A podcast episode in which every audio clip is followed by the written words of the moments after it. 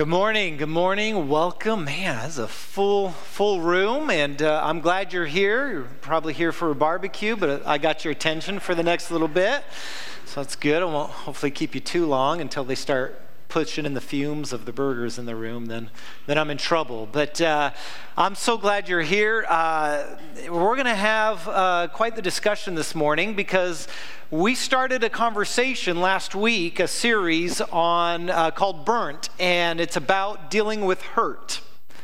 Dealing with hurt. Um, some of us, we, we say church hurt, um, but churches are building like can't hurt people hurt.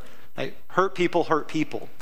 And we're talking about how we deal with hurt that we have and how we process the hurt that we carry with us.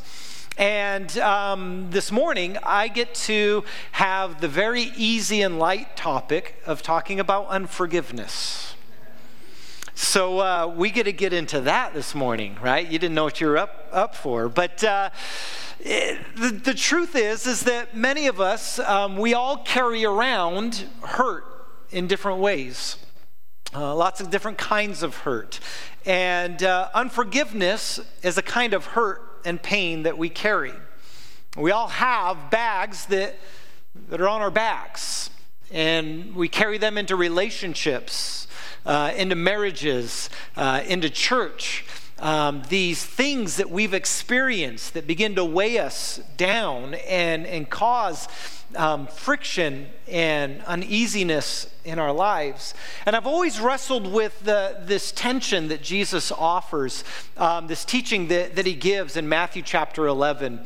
Um, he talks about it in this way He says, Come to me, all of you who are weary and carry heavy burdens and I will give you rest. Okay? He says, Take my yoke upon you, let me teach you, because I am humble and gentle of heart, and you will find rest for your souls. For my yoke is easy to bear, the burden I give you is light. And I've wrestled with this concept of like, carrying the burden of Jesus and that being light. And, and there have been times in my life I've struggled with that because I've thought, I don't know if I believe that because life is tough and I got weights that I'm carrying around me. And one of the issues that we're going to look at, again, unforgiveness, is that's, that's one of those things that we carry around us, the hurt and the pain. And what I believe that Jesus is getting at when he talks like this is he's making an offer to us. He's making the offer that if you follow my example and my way and bring forgiveness into your life and learn to forgive, all of a sudden we begin to unpack this bag that we carry and all the things that are inside of it. Maybe this morning we'll pull out a little unforgiveness towards that person, pull out a little bit more Um, unforgiveness. That's a lot that I'm carrying there for that person, maybe a little bit more, I let those things go. And now all of a sudden, this burden is a little lighter because I don't have to carry it around.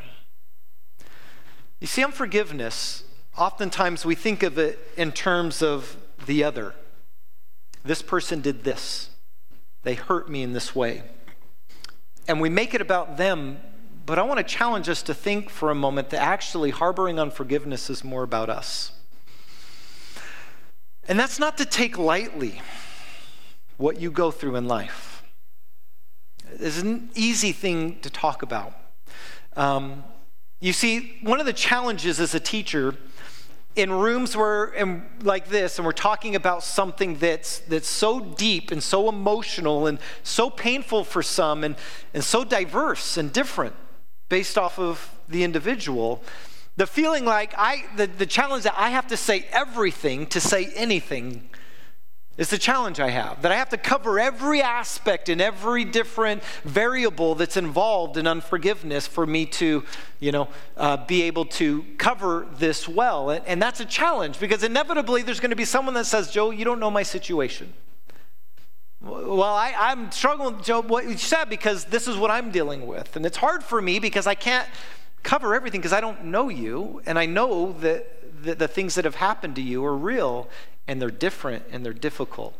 And so we don't take this lightly, but it is about us. It's like that old adage you may have heard before in the past that unforgiveness is like drinking poison and waiting for the other person to die. That's what unforgiveness does to us. It's like we drink poison, we're waiting for the other person to die. It's actually affecting me more than it is someone else.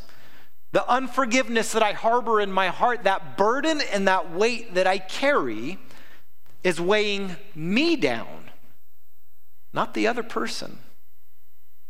And this is difficult to say because I don't want to make light of what you've gone through. And I'm not up here saying that this is just something you should just passively ignore or just get over. Like, I know it's more difficult and more nuanced than that.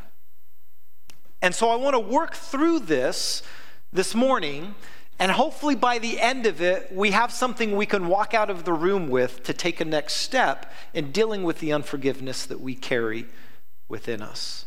Hopefully, this morning, we can lighten the load just a little bit with unforgiveness.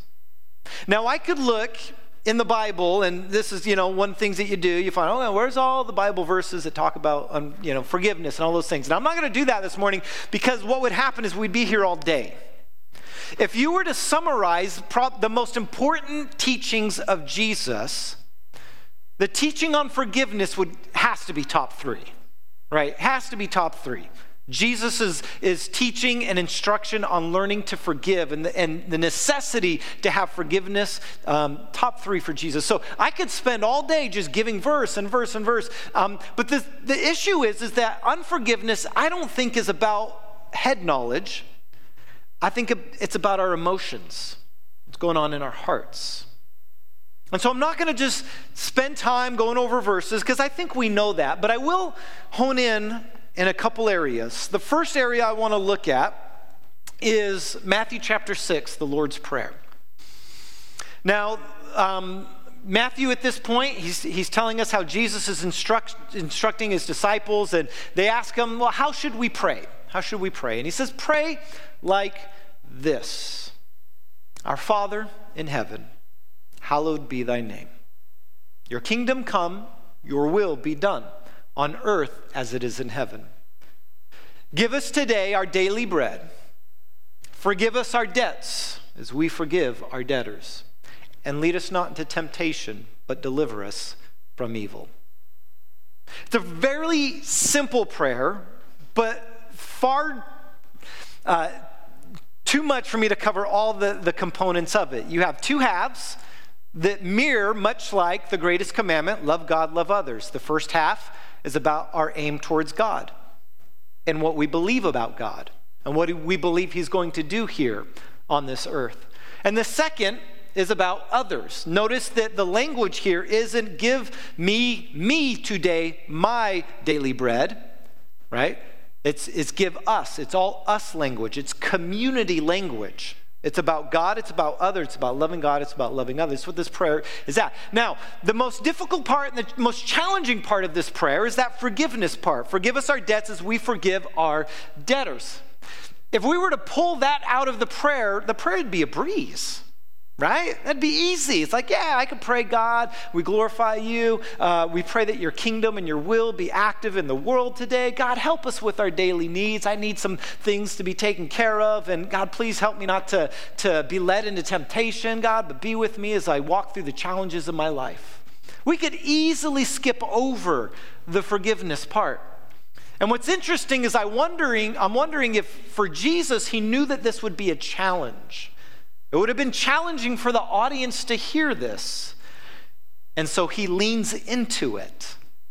I love that. I, I kind of like that about Jesus. Like, that's kind of like my tendencies. And when I know something gets uncomfortable, I like to kind of lean into that a little bit and like make it even more uncomfortable sometimes. But um, that, that's my issue. Um, but Jesus, I think, does that. I think he leans into this because the very next verse, the very next verse, it's almost like he goes, I don't think you understood what I just said.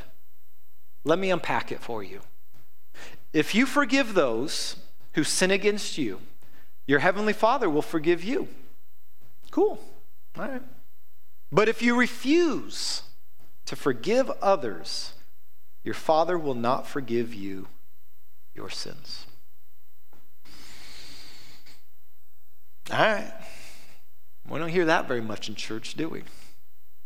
When was the last time you were praying, God, forgive me? I'm, you know, whatever you're dealing with, God, forgive me. And then all of a sudden you go, oh, that's right. I've been harboring unforgiveness towards I better go ask for forgiveness because I know God's not going to forgive me. It's tough. It's tough pill to swallow. Tough pill, tough pill to swallow. And this is where we get to the moment where we go, but Joe, yeah, but this. Joe, you don't know my scenario. You don't know what happened. But this, what I went through was serious and it was difficult and it was tough. And I would go, yeah, it, it probably is. It most likely is. But Joe, it's complicated. Yeah, yeah, probably is. Probably is. But it was complicated for the first hearers of this as well. They most definitely would have struggled with it, undoubtedly, why Jesus leans into it a little bit. We can't make the mistake, we can't make the mistake of thinking that our problems are far, far worse than theirs. As if in our modern day we have more complicated issues than, than, than what they dealt with back then, because it's simply not true. Not true. I want to walk through this idea of what does it look like in the real emotional situational context about how to live this out because I think those in the New Testament had to wrestle with this. It was very real to them. And I want to, do that, to unpack this, to, to make it meaningful for us, for us to see what's involved here. Uh, I want to look at a letter that was uh, written to a slave owner. And this letter is asking the slave owner to take the runaway slave back and forgive him. And by the way, this is in your New Testament. It's called the letter to Philemon. This letter was written by Paul while he was in prison. A person, uh, a slave, had come into Paul's situational surroundings and uh, some, some point became a Christian during his experience with Paul.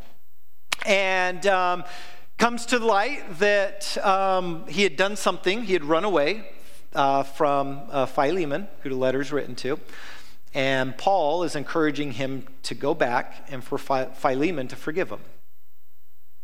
This is an actual letter in your New Testament. It's a small letter, often overlooked, roughly 26 verses long. And uh, we often overlook this and maybe not understand what's happening here. And so this morning I want to unpack that letter. But before I do, I have to wrestle with the concept of slavery in the Bible because many of you are, wait a minute, Joe. We have a letter telling a slave owner to take back the runaway slave? Shouldn't the Bible be just freeing the slave? Okay. So we need to sit in that for a second and understand what's happening. So I want to unpack a little bit this morning. I'm not going to take long doing it. What slavery is in the Bible and in the ancient world. When thinking about slavery or coming across verses in the Bible that deal with it, we need to consider a few things. Number one, God condemns slave trading. God condemns it. Exodus chapter 21, verse 16. And again, in the New Testament, 1 Timothy 1 9 through 10. You can take those, it's in your notes. You can uh, look them up when you get home. Undoubtedly, God, undisputably, God condemns slave trading. You see, God didn't create the institution of slavery, nor did he ever command or direct people to have slaves. What we see in the Bible is God giving instruction to regulate a pre existing way of life that was pervasive at the time. Okay? So we got we got to sit in this. It's different than what we have today, but undoubtedly, God condemns it. Number two, slavery in the ancient world is not the same as the transatlantic slave trade that we associate in the Americas and the Civil War and these things that here in, in our context are very emotional and very raw and very real. Okay? Slavery in the ancient world was not the same as what that was. Historically, it wasn't. That type of slavery, is evil. It's evil. And although forms of it did exist in the ancient world, okay, those things happened, which is why God condemns slave trading. It was something that did happen. It was not the predominant form of slavery in the ancient world. The most common form of slavery is what you would call a bond servant. The most common form of slavery you would see in the ancient world is a bond servant. Um, the world is not like our world. Um, we have things like, you know, when uh, in the ancient world you lose your job or something happened to you physically and you couldn't work anymore, the government did not pay for you to survive. Okay? Welfare was not a thing. There was no government institution to take care of you if you got hurt, if uh, you lost your home, if there was no insurance that would cover the things that you had to take care of you. These things didn't exist. We take them for granted in our modern context, and it's foreign for us to think of what it would have been like for them, but those things didn't exist. And so when people would fall under hard times, they would often sell themselves for employment, to, to get a leg up, to get through, to spare themselves from destitution. They would sell themselves. Okay? This was common. This was common. Historians say that roughly 30% of the population in the ancient world were slaves or bondservants. Roughly 30%. It was common for people to sell themselves into slavery as it represented a form of employment and was preferable to destitution. In fact, often was the case that you would have a politician who was a bondservant or a slave. You would have business owners that were bondservants or slaves. You would, you, it, was, it wasn't this lower class, always this lower class situation. People would sell themselves into slavery and then work their way up, work their way up and have very successful lives. Slavery in the ancient world is nothing like the slavery we think of when I say the word today. It was nothing like it. So we have to unpack that. This is no way an exhaustive list. And if you're still struggling with this concept, please come talk to me because there's a lot more I could spend time in and get deeper into. Okay? But but we have to understand that that this this topic of slavery and having a letter written to a slave owner is is more nuanced than we often think. Okay? It's not the same as today. Sometimes, in, in many ways, the question becomes, but Joe, why wouldn't God just condemn it and get rid of it altogether? Okay? And these are questions we ask God sometimes. God, why don't you stop the suffering and pain in the world? God, why don't you do these things that I think you ought to do? Okay? Um, and it's difficult to wrestle with these things, but the thing we need to understand is that God always works through history and culture through people to bring about his kingdom in new and unique ways. In regards to Paul and why he doesn't outright condone slavery, we have to let go of the categories that we understand today and put ourselves in their shoes and what they were dealing with. F.F. F. Bruce says this about the epistle of Philemon and Paul. He says, Philemon brings us into an atmosphere in which the institution of slavery could only wilt and die. The beauty of the letter of Philemon is that we get beginning the movements of what it looks like to be human, which would eventually lead to an eradication of slavery as an institution. Paul was certainly no William Wilberforce, but without Paul, the ethic that drove William Wilberforce and his friends may not have existed. It was because of the teachings of Paul and those in the New Testament, the ethics of Christianity, that we ha- see a movement and a trajectory towards the end of slavery because of the value of the human. All that to say, when we approach a letter like the one we're about to read, we have to keep these ideas and concepts in the backs of our mind. We can't impose our modern viewpoints onto an ancient text and expect to understand it or hear their voice. Okay. You with me? All right. Philemon. We're going to read it this morning. Here's what we're going to do. I don't have it up on the screen. Most of the time, like, you know, we put Bible verses on the screen. It's cool. I don't want to do that. I want you to hear. I want you to listen to this letter and just hear it. Hear Paul and what he's trying to communicate here, okay? I think you're going to enjoy this. So just sit back and listen to it as I read it to you. This letter is from Paul, a prisoner for preaching the good news about Christ Jesus, and from our brother Timothy. I'm writing to Philemon, our beloved co worker, and to our sister Apphia, and to our fellow soldier Archippus, and to the church that meets in your house. May God our Father and the Lord Jesus Christ give you grace and peace. I always thank my God when I pray for you, Philemon, because I keep hearing about your faith in the Lord Jesus and your love for all of God's people. And I'm praying that you will put into action the generosity that comes from your faith as you understand and experience all the good things we have in Christ. Your love has given me much joy and comfort, my brother, for your kindness has often refreshed the hearts of God's people.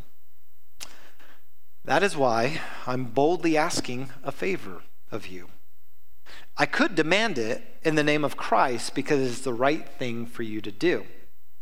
But because of your love, I prefer to simply ask you consider this as a request from me, Paul, an old man now, and also a prisoner for the sake of Christ Jesus. I appeal to you to show kindness to my child Onesimus. I, because his, I became his father in the faith while here in prison.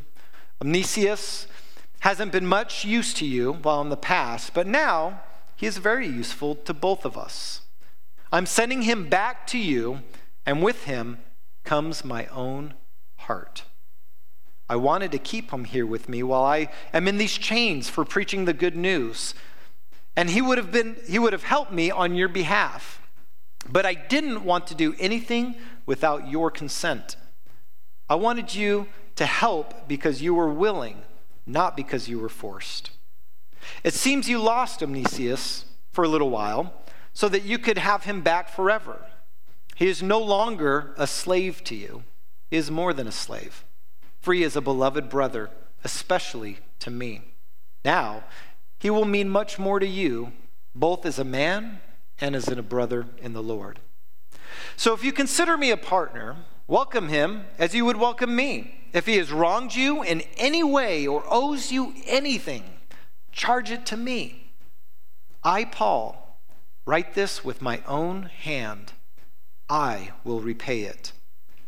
And I won't mention that you owe me your very soul. All right, Paul. yes, my brother, please do me this favor. For the Lord's sake, give me this encouragement in Christ. I am confident as I write you this letter that you will, um, that you will do what I ask and even more. One more thing. Please prepare a guest room for me, for I'm hoping that God will answer your prayers and let me return to you soon. Epaphras, my fellow prisoner in Christ Jesus, sends you his greetings. So does Mark, Aristarchus, Demas, and Luke, my co workers. May the grace of the Lord Jesus Christ be with you and your spirit. Can we just take a moment and appreciate this letter? Like, do you realize you have a letter, a personal letter to an individual some 2,000 years ago? Like, we're reading someone else's mail, right? Can you imagine you writing a letter to your friend talking about what's going on, and 2,000 years later, in an auditorium like this, people are up there reading your letter to the crowd, looking to gain instruction and insight and wisdom from it? Like, that's what we're doing. This is beautiful. It's so, so amazing. What's interesting is that Paul's in Rome at this time. He's in prison. And during his prison time, he wrote four letters. Four letters. He wrote uh, Ephesians, to the church in Ephesus, the church community. He wrote Philippians to the Philip, church in Philippi, and he wrote Colossians, the church in Colossus. He wrote three other letters in addition to Philemon. And those three letters are all to the church community, which meant that those letters would have been sent to the house churches in that city, and they would have shared and copied and, and passed along this letter, and they would have read it and they would have gotten instruction. And then Paul goes, I need to write a personal letter to one individual to deal with some conflict and unforgiveness. That's crazy. We have that right here. I, for me, like I get all like giddy. That's so cool. It's so cool that we have something like that and that it's been preserved and that we can learn. What does God want to, for us to learn from something like this? Did Paul know that this personal letter he was writing was going to be read 2,000 years later? No. There's no way Paul was like, oh, I can't wait till in 2021 real life reads this thing, right? No. We have a real serious situation that Paul wants to fix. That's beautiful. That's beautiful. Okay, I'm going to stop nerding out on that. I love it. There's a few things at play in this letter that I want to draw out. There's a lot we can take from this, but there's three things I want us to see in regards to the conversation of unforgiveness, why I think this is important. Okay? First off, understand this was a serious request from Paul to Philemon. This was serious. Paul saying you need to forgive them and take them back was not something to be taken lightly. Okay? And I want you to know, as we talk about learning to forgive, I too am saying this is something we don't take lightly because I know that the pain and hurt we experience is real. It's real. We don't take this lightly, and I don't think Paul did either. Did you know under Roman law, once Onesimus came back, Philemon could have branded him, could have broke his legs, could have put him in prison for whatever he did that caused him to run away. It would have been completely justified under Roman law. So Paul knew there was a risk to what he was asking him to do. There was a risk because we don't know what happened. Like, we have no written record of what happened when Onesimus went back. What came from it? There's some little insights that we get, like in places Colossians chapter 4, verse 3. Paul references an Onesimus who is there. And is it the same guy? Maybe, maybe not. We don't know. Okay, speculation. The other speculation of what happened that, that may have come from this is uh, in a letter that was written in 110 AD by uh, Ignatius of Antioch, who was a early church father. And as he's passing through Ephesus, he makes mention of uh, Onesimus, who is the bishop of Ephesus. So there is a guy by the same name who had risen to prominence in Ephesus and become the bishop. Now, was it the same guy that we're talking about here in Philemon? We really don't know, but it's interesting to think. It's interesting to think that did they go back? Did they reconcile? Did something happen? And then all of a sudden, Onesimus rises to prominence in the early church history and becomes a bishop of the city of Ephesus. Potentially, it, it's plausible given the dating, but we really, we really don't, really don't know. And imagine Paul as he's writing this because he says, Hey, I know you're going to do this. And then what does he say? And even more than this. What is Paul referring to there? Does Paul suspect that the logical conclusion for Philemon to come to as he forgives him is to set him free? Maybe. Maybe. But this was something not to be taken lightly. Paul knew exactly what he was, by them coming together, what could have happened. Number two, Paul helps Philemon to see that this is an issue of identity, not simply about righting a wrong. How we see the other is vital in the next steps to forgiveness. I think this is primary in the letter. This is what you get. Paul uses language when he's talking about Onesimus that he's saying, um, he's, I've been like a father to him. He's like my son. He's, uh, um, he's my very heart. Uh, he's useful to me in ministry. What is Paul doing? Paul is elevating the value of the human Onesimus. He's, he's saying his identity is something more than a slave. And one of the first steps we can take, and one of the reasons why we carry and hold on to the burdens of unforgiveness, is we lack to see the value in the other human. We see them as less than human.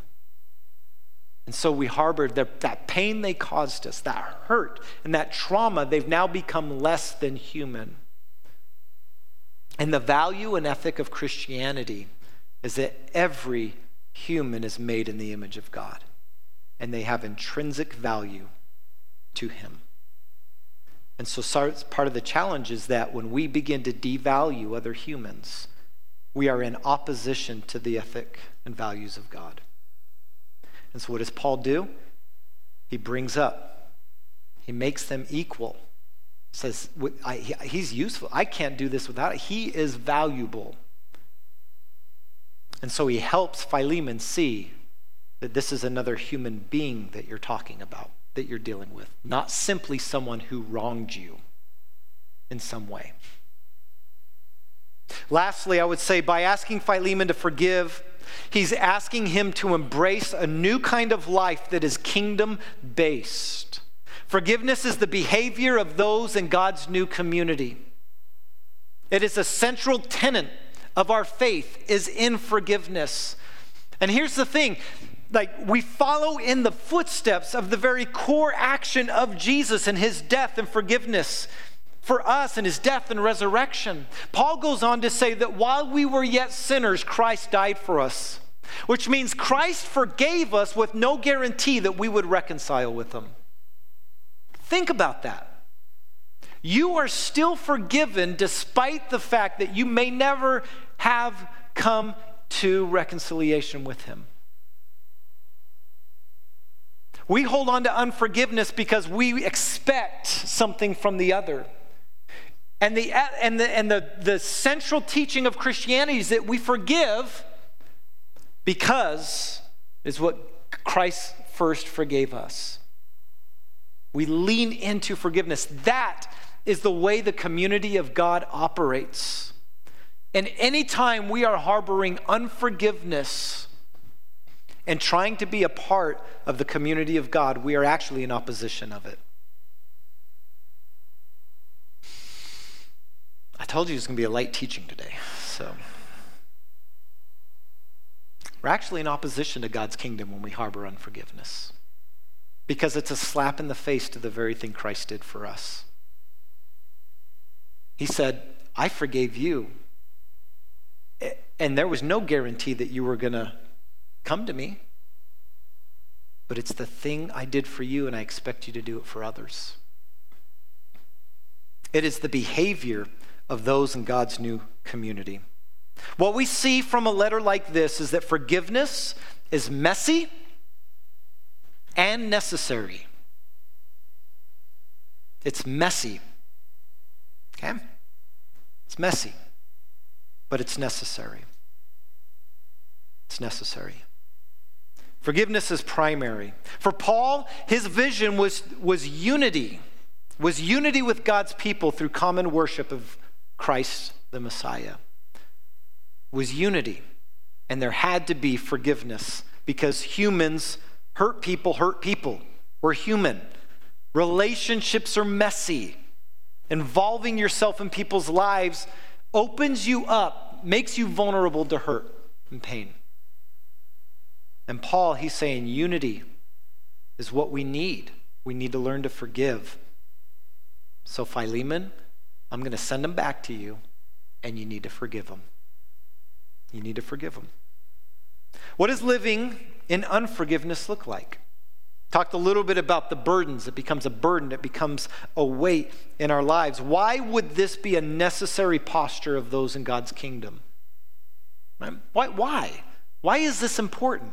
Okay, we talked a little bit about some of it, but I think it goes beyond just spiritual, like relational dynamics, us and God, and those sorts of things. It actually, it's physical too.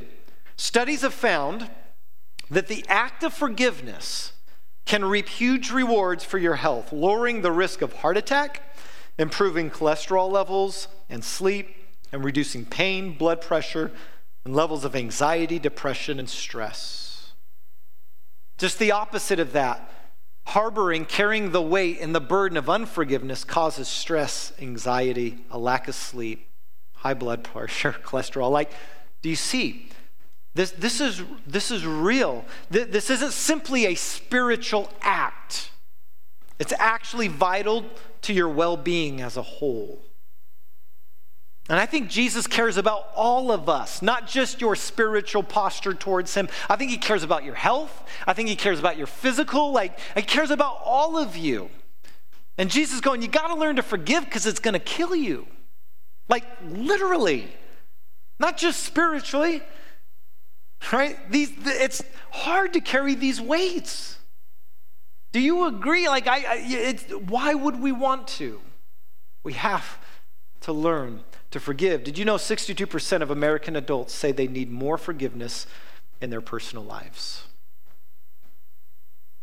People are longing for forgiveness. They're longing to find a place where they can forgive, where they can be forgiven. This is desperately needed in our world. So I want to leave you this morning with some ways that we can learn to forgive. Let's get practical here this morning, something that we can walk away with. This is not all inclusive because, again, I can't say everything, right? Because I don't know all the situations out there. But let me give you a few uh, things that you can walk out of to wrestle with this morning. Number one, how to forgive.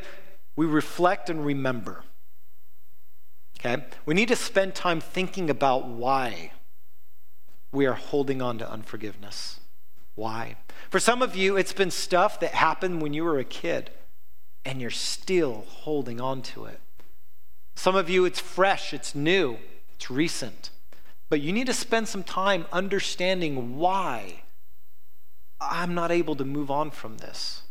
Reflect, remember, spend some time contemplating what's going on inside your heart. I would ask that you empathize with the other.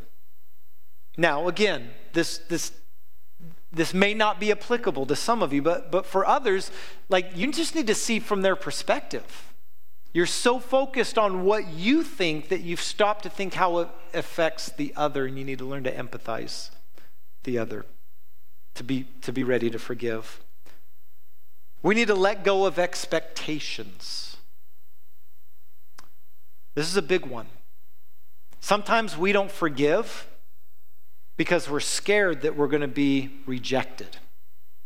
Our expectation is that it's not going to go anywhere. Oh, they're not going to care. This isn't going to matter. Whatever. We have an expectation in our mind, and that, and we got to let that go. Because again, forgiveness is about your heart primarily. Right? What are you dealing with? You have to decide to forgive. It's a decision that you make, and for some of you, it's a decision you need to make every day until it becomes a reality. Because it's not as simple as just going, oh, okay, I forgive. Like, I'm not trying to paint a picture that this is easy. And so some of you need to decide every single morning, I will choose to forgive. I don't feel it right now. God help me with that. But I will choose to live in forgiveness every single day. Lastly, maybe most importantly, you need to learn to forgive yourself. Many of the um, much of the unforgiveness that we hold on to is stuff that we've done and we can't let go of. We say things like, "Yeah, God has forgiven me, but I can't forgive myself. I've done too much. I've caused too much hurt, too much pain. Like I can't I can't get over the guilt and the shame that I feel. And we got to begin the journey of forgiving ourselves. And I would argue that before we can ever find reconciliation in forgiving others, if we can't learn to forgive ourselves, it's going to be a hard journey for us to learn to forgive others. What does it look like to forgive yourself? Forgive yourself. Jesus stands at your heart and says, We're good. It's okay. I don't like what happened. Okay, fine. But you know I love you and I forgive you. Are you ready to move forward? Jesus stands at your heart, knocking. I'm good. We're good. Give yourself a break. Okay? We're human. We mess things up. Okay.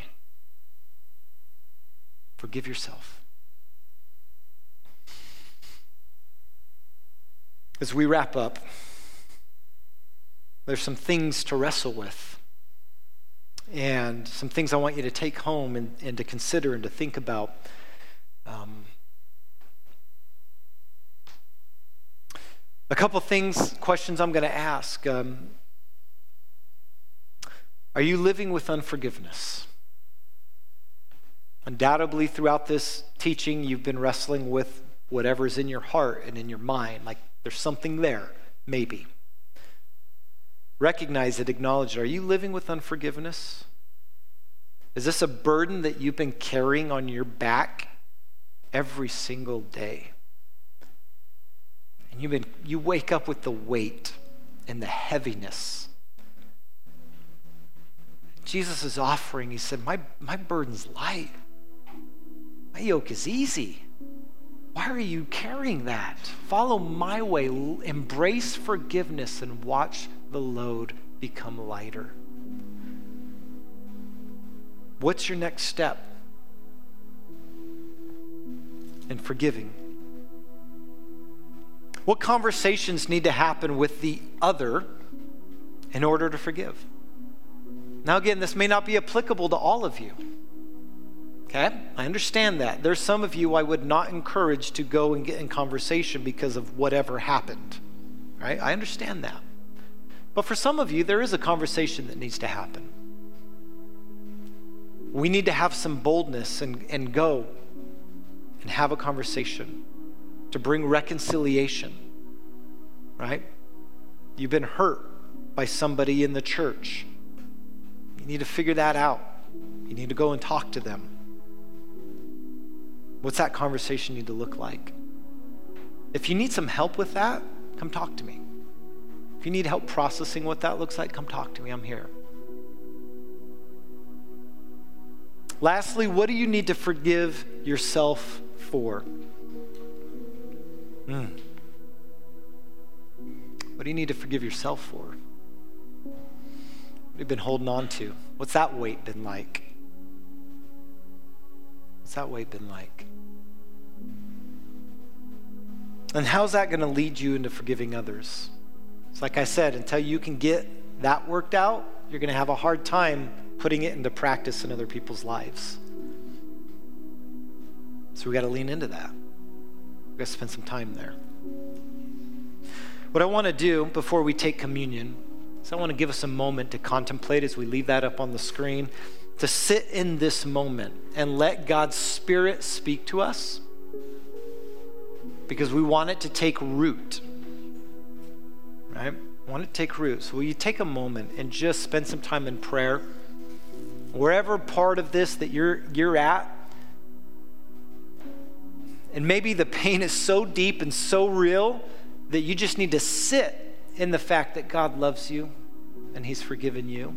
That's okay too. We need to process that. Would you sit for a moment and let's pray?